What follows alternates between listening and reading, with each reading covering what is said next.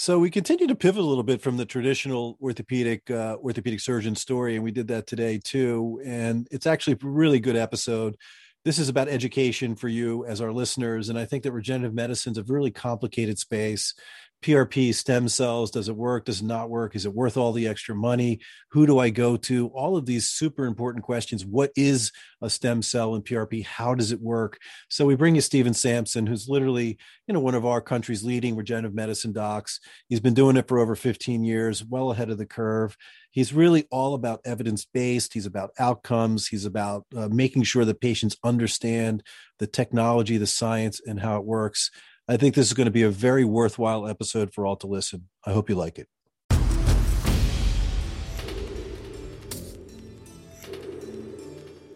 We continue to thank our sponsor, Ortho Laser Orthopedic Laser Centers. They continue to offer MLS M8 technology for chronic and acute orthopedic pain as an alternative source to opioids and possibly even avoiding surgery. The franchises continue to spread across the country. It's an amazing opportunity for orthopedic surgeons and doctors and even medical device reps to become part of the growing technology. Ortho Laser Milwaukee and Ortho Laser Rochester just opened. We have another five in the queue. Come and join the Ortho Laser franchise family.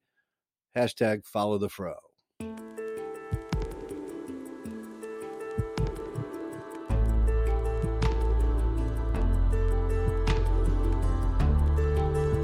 From Medical Media, this is The Ortho Show.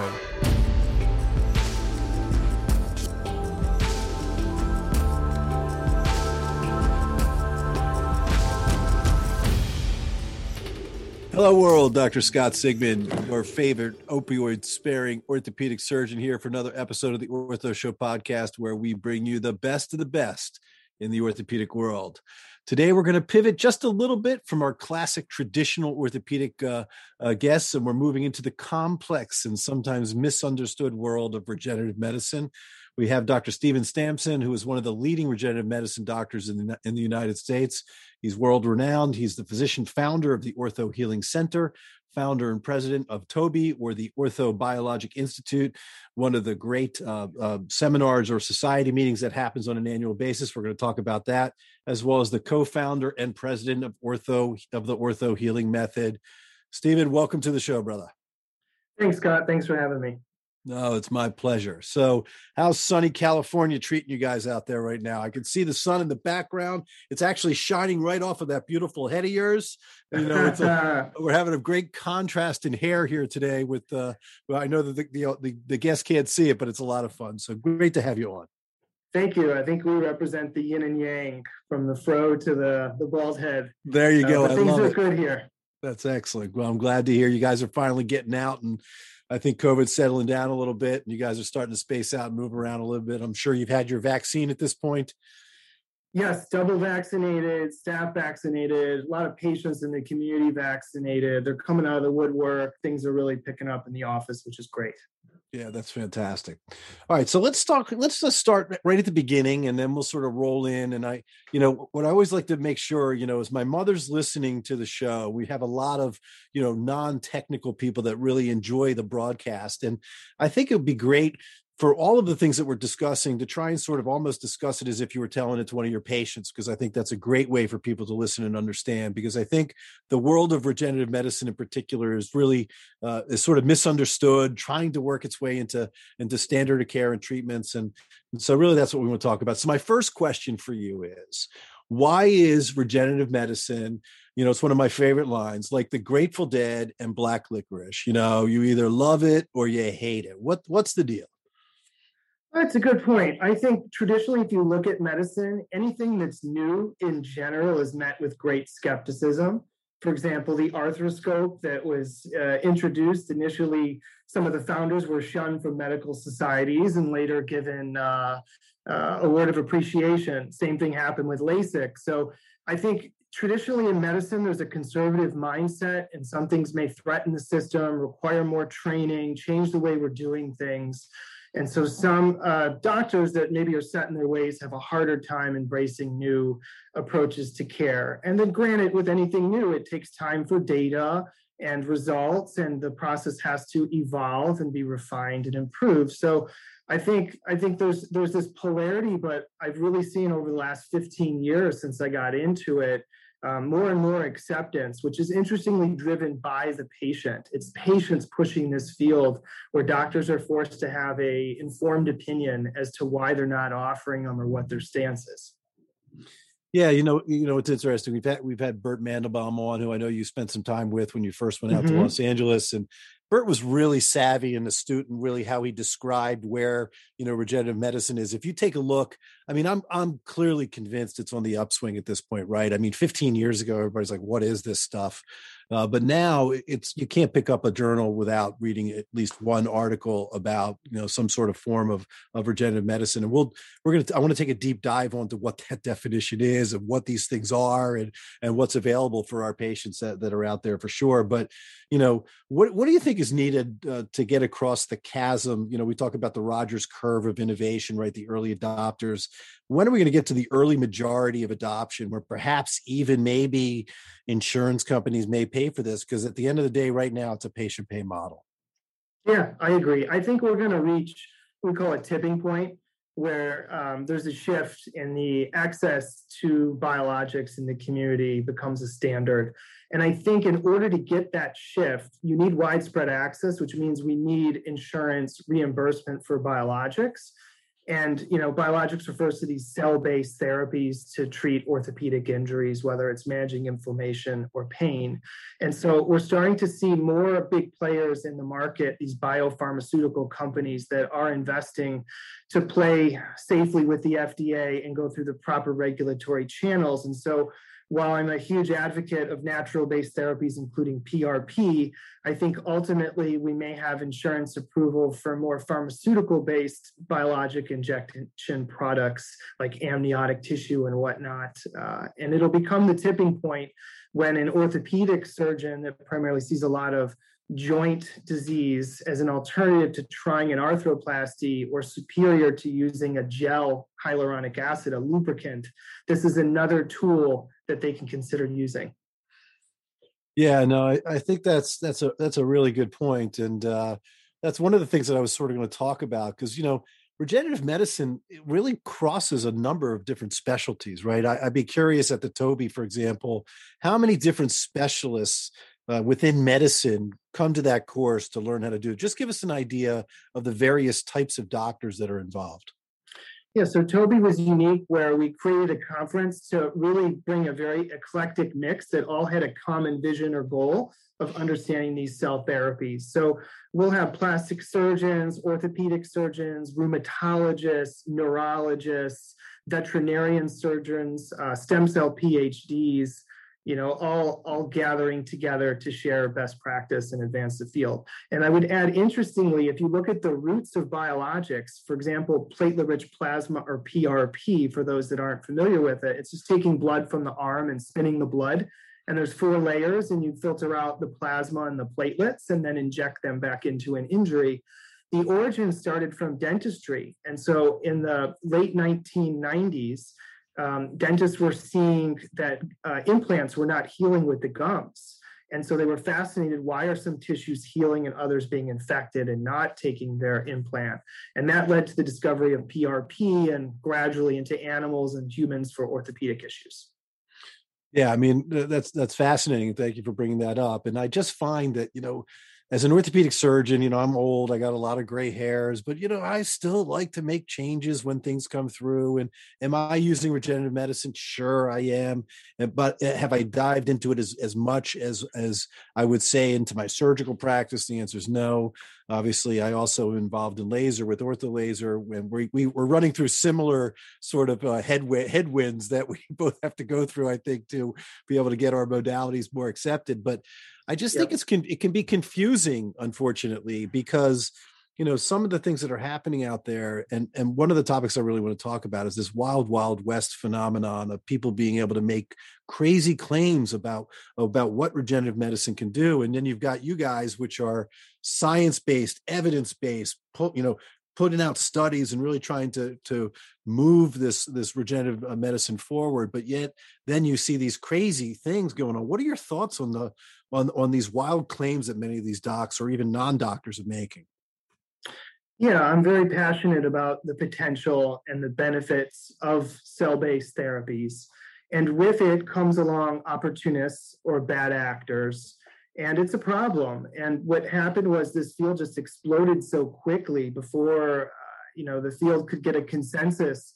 And there's multiple organizations, societies, um, and you have these rogue physicians taking care of vulnerable patients that are desperate for relief. And I give a lecture commonly, and there's one from California here where the doctor had a lasagna on the ad, and it was, you know, have this enjoy this wonderful lasagna and learn how stem cells can regenerate your cartilage. And so it's really important to get the right messaging to doctors that are doing this responsibly. There are um, speed limits to stay within the regulatory safe zone and not make false claims and really be honest with your patients, which is what they want. And so we have this phenomenon where nurse practitioners uh, are injecting for chiropractic doctors that don't have the appropriate training.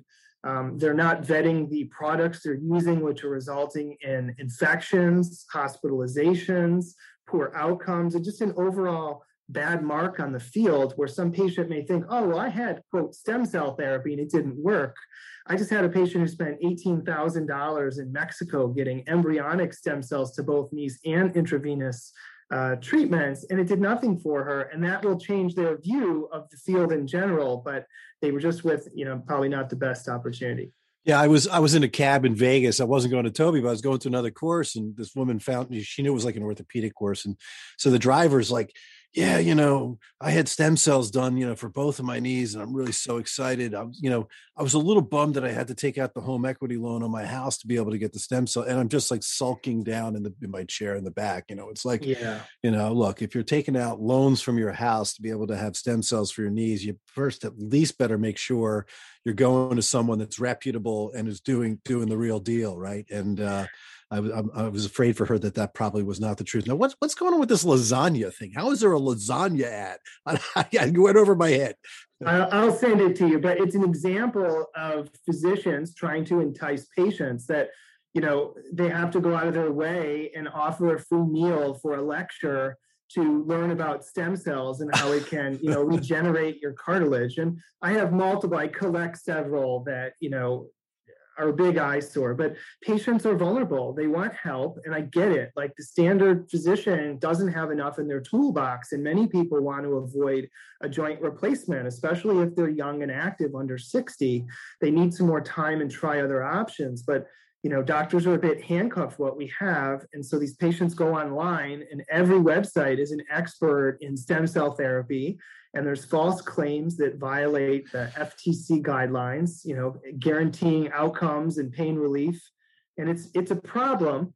Uh, and that's why, as a society, a community, we need to really get a consensus and inform patients what to look for. Yeah, and I agree. And the FDA really seemed to be doing a really good job with that uh, pre-pandemic. They really were starting to to, to lock down on a lot of these false claims and these uh, various types of regenerative medicine that really weren't working. Uh, hopefully, they'll sort of ramp that up again post pandemic now, as as we're we're not exactly post pandemic yet, but as we move away from it for sure. Uh, you know, Donnie Buford's one of our dear friends. He's a friend of yours as yeah. well. You know, he has his cease and desist wall, you know, for, yeah. for all the letters that he's received from these companies telling him to cease and desist his claims. But, you know, he's really become a, a real police officer of the regenerative space and nobody knows it better than him. So I rely. The good news is for, for me and a lot of other people, you know, we can watch, stand back and listen to you guys and try and get us and cipher out the real detail, the real evidence that's going to help us to, to move forwards. And, you know, even again, go, you know, sort of going back for me as a clinician, right? Is it leukocyte poor PRP? Is it leukocyte rich PRP? Is it, and so what does that mean for our listeners? Well, there's white cells, and you add the white cells? Do you not add the white cells? And so, you know, until there's truly a standardization protocol that's going to really be that's going to develop where we can we can follow, you know, I think it's still you know it's still out there waiting for for more and more evidence-based uh, research to come out to be able to help guide us on our decision making process. Yeah it's a great point and you know the more and more i've been practicing medicine i get i just understand with biologics and these cell-based therapies it's a combination of science with art and there's a lot of creativity. And while I'm not an orthopedic surgeon, I would imagine when you're doing a cuff repair or an ACL, there are technical components, but then there's an ability of art and creativity and you know what's going into that procedure. And so um, you know, PRP and these biologics, it's hard to really standardize them because every patient is different. I may take your blood and check your platelets at 9 a.m. and then later at 4 p.m. have a different platelet count, or you know, um, your associate may have different platelet levels. So it's it's challenging to standardize, but that's where our directions are. Um, and that's where we may see more of these other products that are more likely to standardize what's in each in- injection. Yeah, I mean, I really like the idea of the FDA approval process. I mean, it's one of those things that we rely on, and I definitely think that will help to sort of push forward for the field.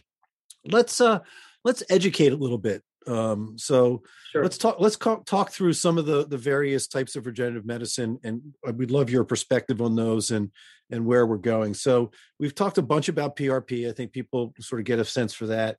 Let's move over to stem cells at this point. So bone marrow aspirate concentrate what is it? How are you using it? You know what are the best applications? What's going on? Great point.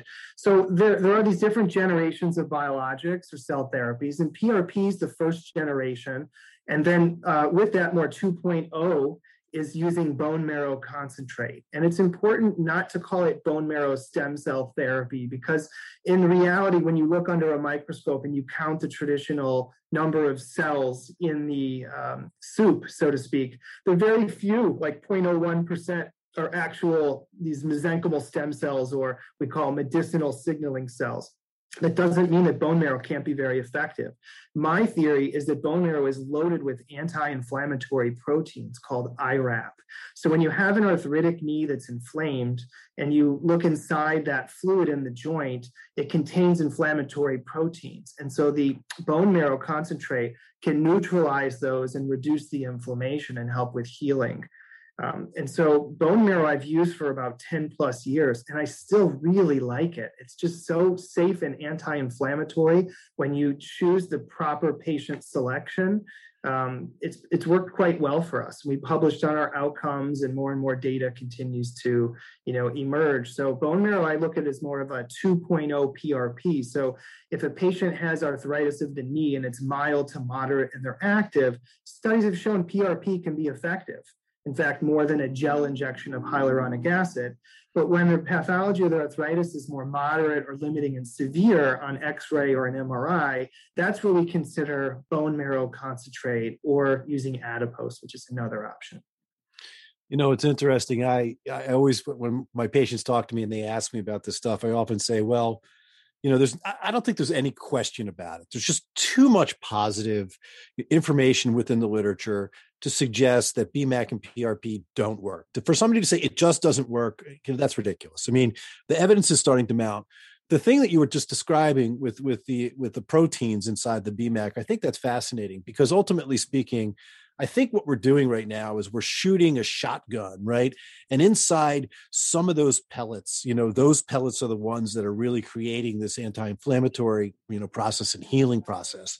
Wouldn't it be cool to be able to shoot the rifle and find out which pellets are the ones that are really creating, you know, the process? And I think I think that we're going to head that way. I really do. And uh, you know, I think that um, it's sort of like you know with our laser we use laser for for covid believe it or not and our study is yeah. just about ready to be published for that we're excited and if you think about you know what covid and inflammation so inflammation is basically mediated by these proteins you're right cytokines mm-hmm. pro-inflammatory proteins and then if you can have these other proteins that turn off the pro-inflammatory proteins, you get less pain and discomfort. And I think that's exactly what's happening within BMAC. I think you're spot on. And so I remember vividly, I'm in my office. It's probably about five years ago, and there was a there was a, a, a, medical device rep that went into the, to a different company. I knew her well. She came to me and said, "Look, doc, I got this new thing. I want to show it to you. Do you think you would, you know, potentially try it?" And I said, "Yeah, you know, sure. We got a relationship. I'll try it, or at least I'll look at it." She brings it over to me, and it's for adipose stem cells. And she's showing this doctor taking this like liposuction type thing into a thigh, sort of sort of pulling fat out from underneath. And I'm yeah. like, I'm like, dude, I'm like, that is just not going to happen by an orthopedic surgeon. I'm like, yeah. I'm sorry. I'm like that. That is just not visually attractive to me. It's like not something that I feel even remotely comfortable doing. I have no training in it, so I'm like, that ain't happening. So what's happened in the adipose world? Yeah, and those are good questions too. And it also reminds me of, uh, you know, I was interested in bone marrow concentrate, and I visited a clinic about ten years ago, and they did a marrow aspirate on an uh, obese patient with a CAT scan, and the patient was in a lot of pain. And I said, I'm never doing that. And then as the data and the science kept coming, I figured there's got to be a better way.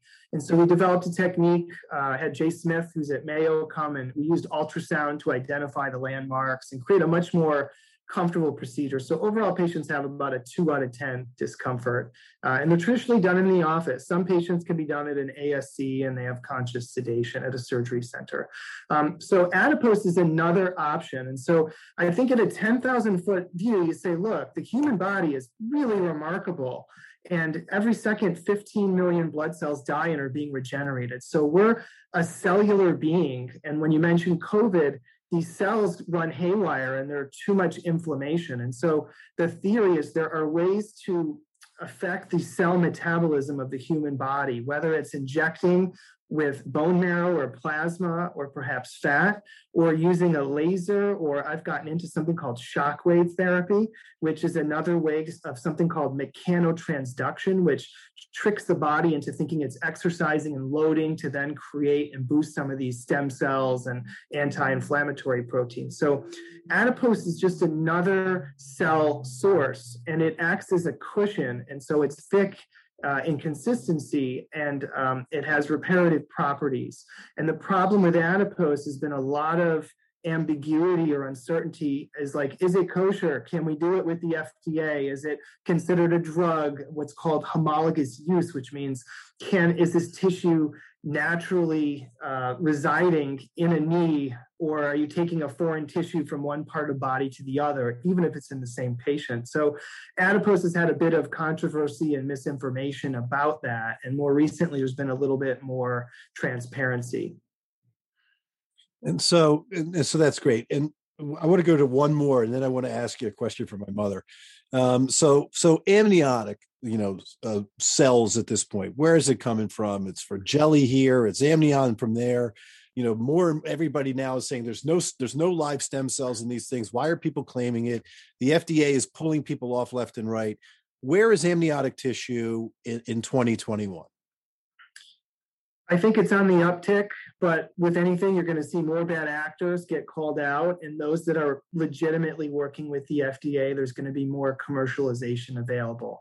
And so there are a couple of amniotic uh, companies that have their RMAT designation, which is um, a seal from the FDA and they continue to work together towards eventual approval. And they have these multi-center trials with Jack Farr's done, as you may know, and, um, and, and another company is also in phase three trials for both osteoarthritis and plantar fasciitis. So I think you're going to have one or two major players that have a standardized product that can be injected safely and will be proven to be effective and eventually be covered by insurance. But then you have this like lower tiered uh, pharmaceutical companies that don't quite have the quality of labs the regulatory oversight and compliance with the FDA, and they're going after low hanging fruit of chiropractic doctors or misinformed doctors. And these doctors can get sued for using these products. I've been expert witness on some of these cases where an orthopedic surgeon didn't know the product they had was laced with Enterobacter or E. coli, which is, you know, can cause infections. And they thought they were helping their patients. And these patients spent thousands of dollars, and the product wasn't approved by the FDA in fact, many of the cells are dead cells. So the amniotic tissue, I think the safe zone is eventually having a product that doesn't have live, quote, stem cells, but proteins or growth factors, almost like a PRP from a newborn. But the, the potential benefit is that you could standardize and quantify each injection dose, like hyaluronic acid, a gel shot. So when you inject that patient's knee, you know what's going into them. Whereas most of these amniotic products that are available, it's a crapshoot, it's hit or miss. In worst case scenario, you might have infected cells. It just just blows me away that in 2021 people can get away with this stuff. I mean, it's like how does the company that does not have the appropriate FDA backing or you know or or license or whatever the word is I, I, apologize but how do they go around selling this stuff and and how can you do that legally? And it just doesn't seem fair or right. Yeah I agree with you. It, it seems like the the FDA has their hands full with the regulatory oversight and you know focusing on really the extreme cases um, and that's why you have doctors like Donnie Buford out there that are, for good reason, policing the field, you know, to protect the field. And we want to work with the FDA and partner so we disseminate that information to too many docs because you're going to see more and more docs use some of these unrecommended products and get into trouble. Um, and sadly affect patients and you know leave a bad mark on the field so it's really important to police that yeah great stuff so you know, so last year, TOBI 2020 was a virtual meeting. I had a lot of fun with Scotty Zeitzer, and you got you invited me on for a little virtual fun, and we had a nice little uh, hour long presentation. But uh, you got to be excited for TOBI 2021. What's in store? So for TOBI 2021, we're really excited. We're offering a brand new um, experience, so to speak. But in order for us to deliver that experience, what we're going to be doing in 2021 is we're going to be all digital, and our event will be in the fall. So, approximately October 7th to 9th. And it'll be a virtual experience unlike anyone that you know no one's really done before, really interactive with um, you know some great content. And then in 2022, we will be a hybrid. So we're always going to include that digital interactive experience that people really liked. Um, and we have it live versus a traditional webinar experience. Um, so I'd, I'd, say for the fall of 2021, we're going to be all digital, but a very interactive, super cool experience to bring everybody together. That's awesome. So, you know, and it's like anything else, you know, Matthew Ray Scott, dear friend of mine, he's always like, Scott, what's going to happen after this pandemic? And, you know, what's going to change? And the answer is everything's going to change. So, the idea of going back to January 1st of 2020 and just doing what we used to do is gone. People love the idea of sitting at home, going to a virtual meeting, getting CME, and being able to not have to travel and do all that. But you still want to travel too, then you can do that as well. But one of the things, you know, one of the things that's super important and that's orthopedic surgery and it's regenerative medicine is you need you need hands-on training. You need to so a lot of the reasons one of the major reasons that i think that the the that my generation of orthopedic surgeons is not embracing regenerative medicine more is because we weren't taught ultrasound. And so you're not so not only do you have to learn about regenerative medicine but now you have to learn a new technique with the yeah. ultrasound to guide and make sure you're doing the right thing. And so you know, uh, I think it's a little bit of a struggle, but I think all of the new kids on the block that are fresh out of residency are all going to be ultrasound trained. They're going to be savvy in that, which I think also helps the process. But don't you think we're still going to need some hands-on training for the ultrasound techniques? Definitely, yeah. definitely. And you know, so I created TOBI uh, 15 years ago uh, as a sincere motivation just to bring together doctors that were excited about this and to you know present the science and do best practice. And it started with 20 doctors in los angeles and it was a weird mix from saudi arabia philippines and spain. And it grew to a thousand doctors from 40 countries. And so it's really important you know to continue to stay connected. And so what i found was despite doctors learning how to do an ultrasound or do a, a, uh, a correct procedure and learn some of the protocols it wouldn't stick. They'd go back home and they're not comfortable explaining these treatments to their their patients or it takes too much time drawing the blood or the patients get worse before they get better because it's natural healing. So it wasn't sticking. And so what we're developing as we're rolling out with TOBI is this mentorship program which i really think is the critical missing glue uh, to really get somebody to do this and do it right and continue to support them through the process. So we've had trial and error over the years where i used to have um, like maybe 50 to 100 doctors come in shuttle buses to my office and watch live procedures at the beginning of TOBI. Then we videotape them, and then we have cadaver labs. And so, what we're really realizing is patients, uh, doctors need these small group uh, trainings and mentorship. And so, we have opportunities for doctors to visit uh, a TOBI faculty at the highest level and really see how their clinic runs, not just to learn how to do an injection that many might know, but the you know in betweens, the ins and outs of having a successful practice. Yeah, we hear hear the word mentor on the Ortho Show a lot, and that's uh, I think that's a real pay it forward method to be able to you know take the knowledge that you've learned and be able to pass it down. So that's great for you guys. I'm glad you're doing that. So you know i, I hate to bring this topic up because it's always an issue right? All right so this is not paid for by insurance right? There's really no commercial payers at this point. So for the listeners that are out there that are really thinking about you know stem cells or prp i'm not going to ask you for your price specifically but what is a decent price for a patient to be able to think about for the how much money they should be paying. Let's run through let's run through each. So let's talk about BMAC, let's talk about PRP, let's talk about adipose, and then maybe we'll leave amniotic off because I still think that's uh, out out, the, uh, out there at this point. But yeah. for those three, what's a national average decent price that someone should feel good about when they're thinking about this?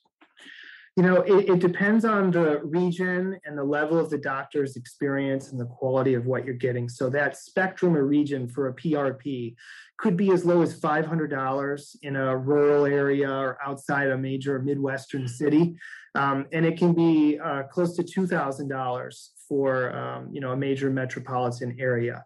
And then it varies and the patient doesn't quite know what they're getting in terms of the quality of the platelet the preparation um, we don't like to do we call dump and go, which is just a simple joint injection. That again, getting back to the art um, in terms of really spending time with the patient and teasing out where their pain's coming from and comprehensively treating that knee as opposed to just draining the knee and injecting it.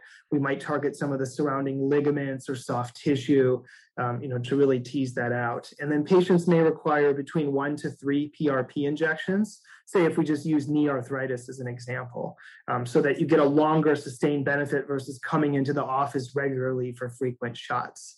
Um, and then you have bone marrow concentrate, which um, may vary anywhere from 1500 to 2000 upwards of 5000 and there's more expensive equipment required to process the bone marrow, a greater learning curve and training, and more time that that patient's going to be in your office um, and some you know greater technical skill required. And so that's the spectrum.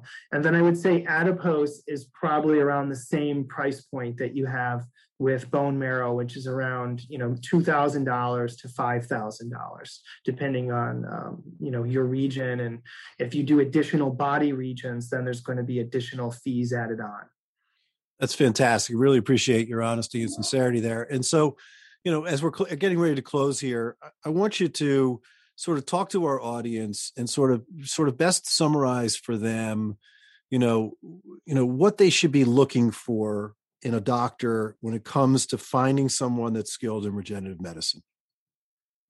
I think it's a great point, and I think rather than just looking at their website and hearing that they're an expert, I think it would be really good to kind of do some research on them, look at their reviews, their reputation online, um, you know, speak with their staff, find out how often they do this. These cell-based therapies require an expertise. It's not something you can do well on the side. Um, and so, you know, someone who really dedicates a portion of their practice to this, I think is really important. Um, perhaps seeking out someone who may have uh, contributed to an article and, you know, collects outcomes that's an important part we do of we have a data registry so we can determine who's getting better and not and affect our our judgments, look at their CV and their credentials, and then just have an honest consultation. And you don't have to commit. And you know, I'm always very transparent and honest, and I, I've been successful setting the bar low with my patients. That look, we can try this. It may or may not work for you. The alternative is a joint replacement, and you might be too young for that, or it may not be effective for you, and you can't take it back. But you need to be willing to do this and know there's a chance it may not be effective for you. Or grading the criteria and telling them look you're more likely to get better than not but you have to understand there's a chance you may not improve. Yeah i mean that's awesome. I mean here at the ortho show we bring a lot of different perspectives we bring the stories of doctors we also like to really educate our patients and this is really an area where I think people need that education. And I can't thank you enough, Steve, for really being so so detailed and and down to earth in your descriptions and how you're using this and where you think the science is going to be going. That's great. I appreciate it. And for me, I've realized my passion is to spread the reach of these orthobiologic cell therapies to the community. And doing so requires a partnership with physicians so that they don't get in trouble and they can do best practice. They can have successful practices, which then will translate into more patients being treated and partner with industry that has the funding to support the data collection and the safety and working with FDA, et cetera. So it's really a true team effort in bringing together multiple specialties of orthopedic surgery, sports medicine, doctors, industry, and continually recognizing this is the future. There's so much potential here, but we all need to work together. Yeah, fantastic. Our job here at the Ortho Show podcast is to bring you the best of the best. We did that today with Dr. Steven Sampson. We can't thank you enough. This is Dr. Scott Sigman, hashtag follow the fro, host of the Ortho Show. Till next time.